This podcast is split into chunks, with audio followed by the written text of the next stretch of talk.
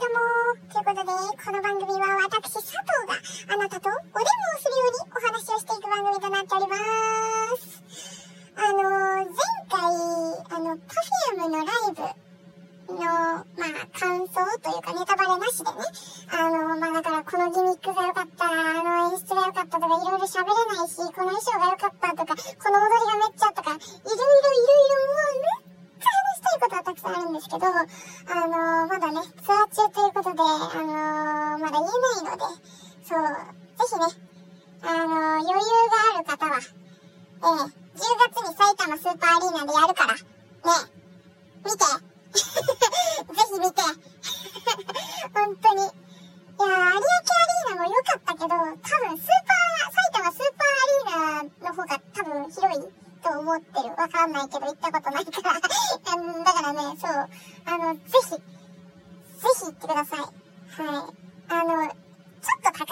のお金としては。でもね、そのお金分払った意義あるよ。あると思ってる。いや、ファンだからっていう、ファンだからね、フィルターがかかってるっていうのはあるんですけど、あのー、私的には、あの最新の技術と、あの Perfume の、あのー、踊りと、を、あとね、照明と、あと音響、あれがでも一気に逃げるっていうのは、やっぱ、すごいと思うんだよね。そう。まあ、もう言いたいこといっ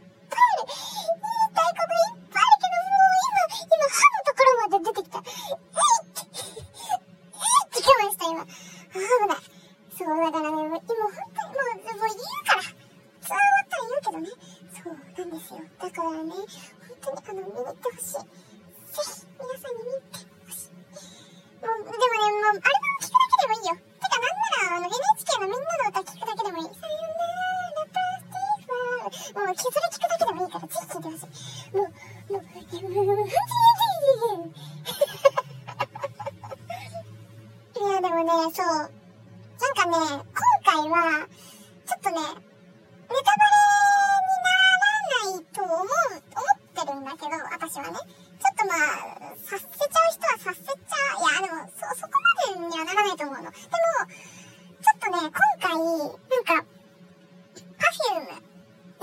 きこ先生、あの、振り付けをね、されてるみきこ先生、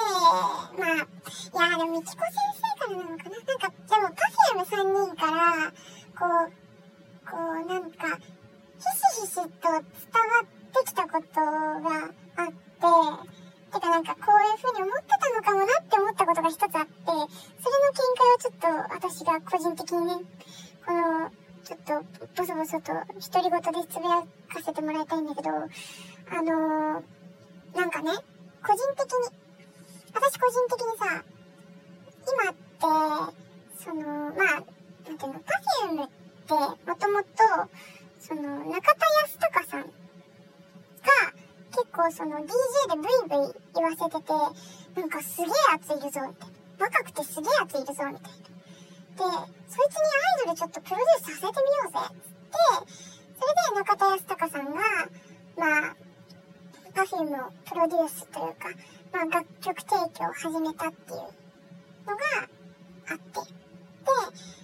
みきこ先生に関しては、Perfume が、この先生じゃないと、嫌だって思って、3人がみきこ先生に直談判して、すいません、私たちの振り付けやってくださいって言って、みきこ先生は今までずっと、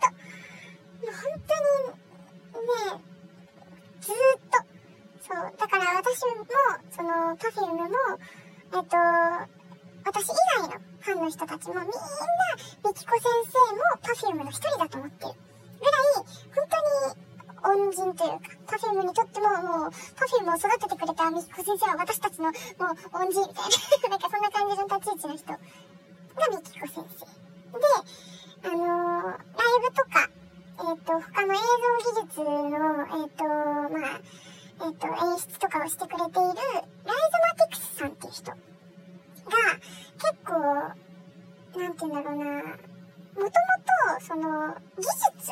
なんか、いろいろ楽しいことしたい、いろいろな技つつも持ってる。でも披露する場がないみたいな。そういう風になってたのかななんか、もともと私も Perfume からライズマさん知ったから何とも言えないんだけど、そう、なんか、それを、ぜひ Perfume でやりたいって、真鍋さんっていうね、方が思って、たまたま、その、あーちゃんがいる飲み会なのかななんかそこで、その、あーちゃんに奇跡的に会えて、で、あーちゃんにゴリ押しして、こんなのやってます、こんなのやってます、ぜひやりませんかって言って、あのー、熱烈なラブコールをした結果、あのー、まあ、あーちゃんだけだったのかな、みちこ先生もいたのかな、ちょっとその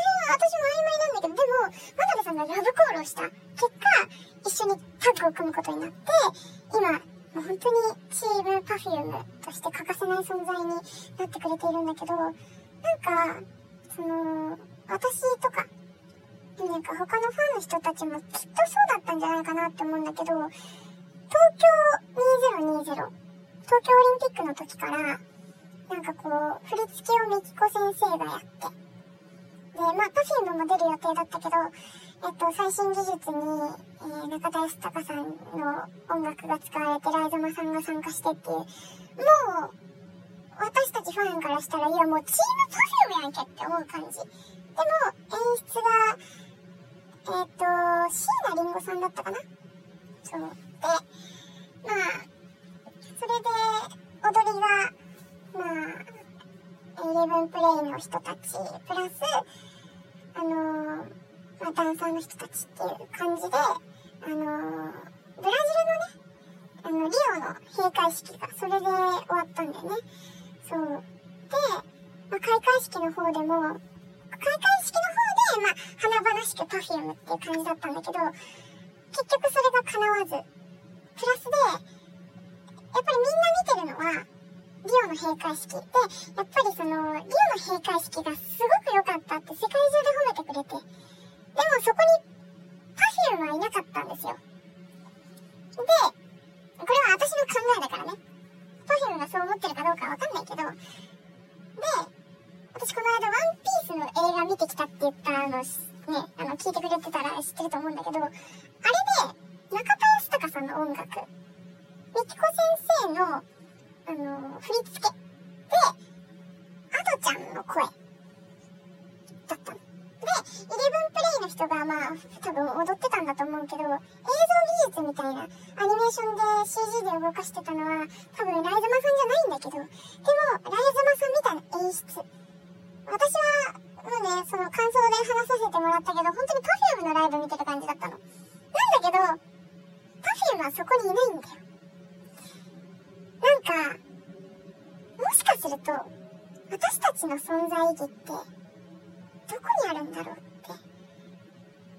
こう、ふわっ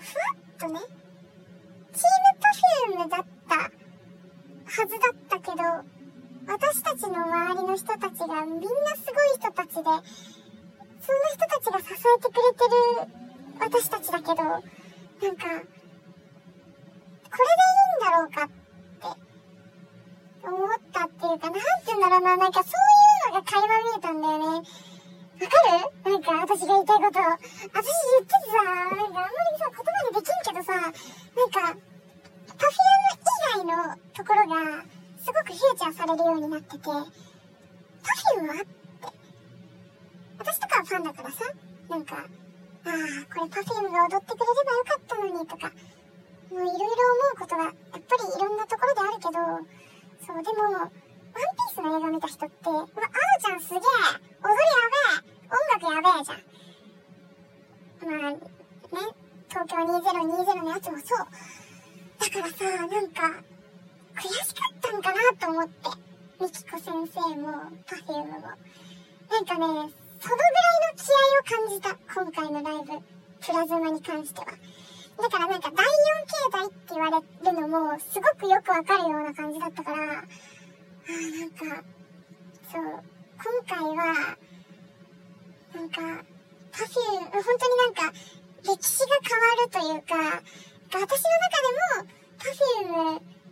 なんか、変わったなって、変わってないんだよ。いい意味で全然変わってない。むしろ原点回帰だとも思ってる。な、なんだけど、なんかそういうこう、ワンステップアップしたような、こう、パフュームがライブで見れたからね、なんか、そう、すごい、こうあー、きっとこうだったのかもしれないなと思ってね、今、そう思ってたことを口にしたんだけど、そう、きっと、みきこ先生も、ライズマさんも、中田康隆さんだって、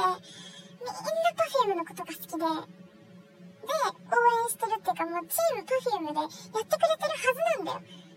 そう。なんだけど、なんかね、そう、スの映画見てるときちょっと寂しくなったんよね。正直。なんだろう、この違和感ってちょっと思ってたの。なんか、中田康隆さんの、えっ、ー、と、音楽、えっ、ー、と、みきこ先生の振り付けで、なんか物足りないって思ったんだよ。まあ、ファンとしてだから、なんとも言えないんだけど。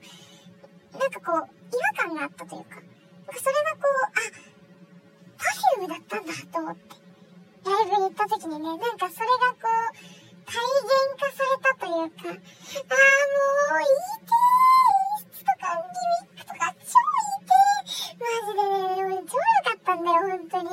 だからね、そう、そうなんですよ。なんか、そういう風に思ったライブだったなと思って、今ちょっと思い返してね、そう、そうだったんですよ。そう。いや、もうほんと、見て見てお金払うよ、なんなら私が。一人分ぐらいだったらお金払うよ。そう。でも今ね、あの、チケット買えない買えないって思われてる方いるかもしれないけど、だいぶ近づいてきたら、あの、リセールっていうね、機能がチケットピアさんのクロークの方で、あの、できるようになってるんで、の、リセ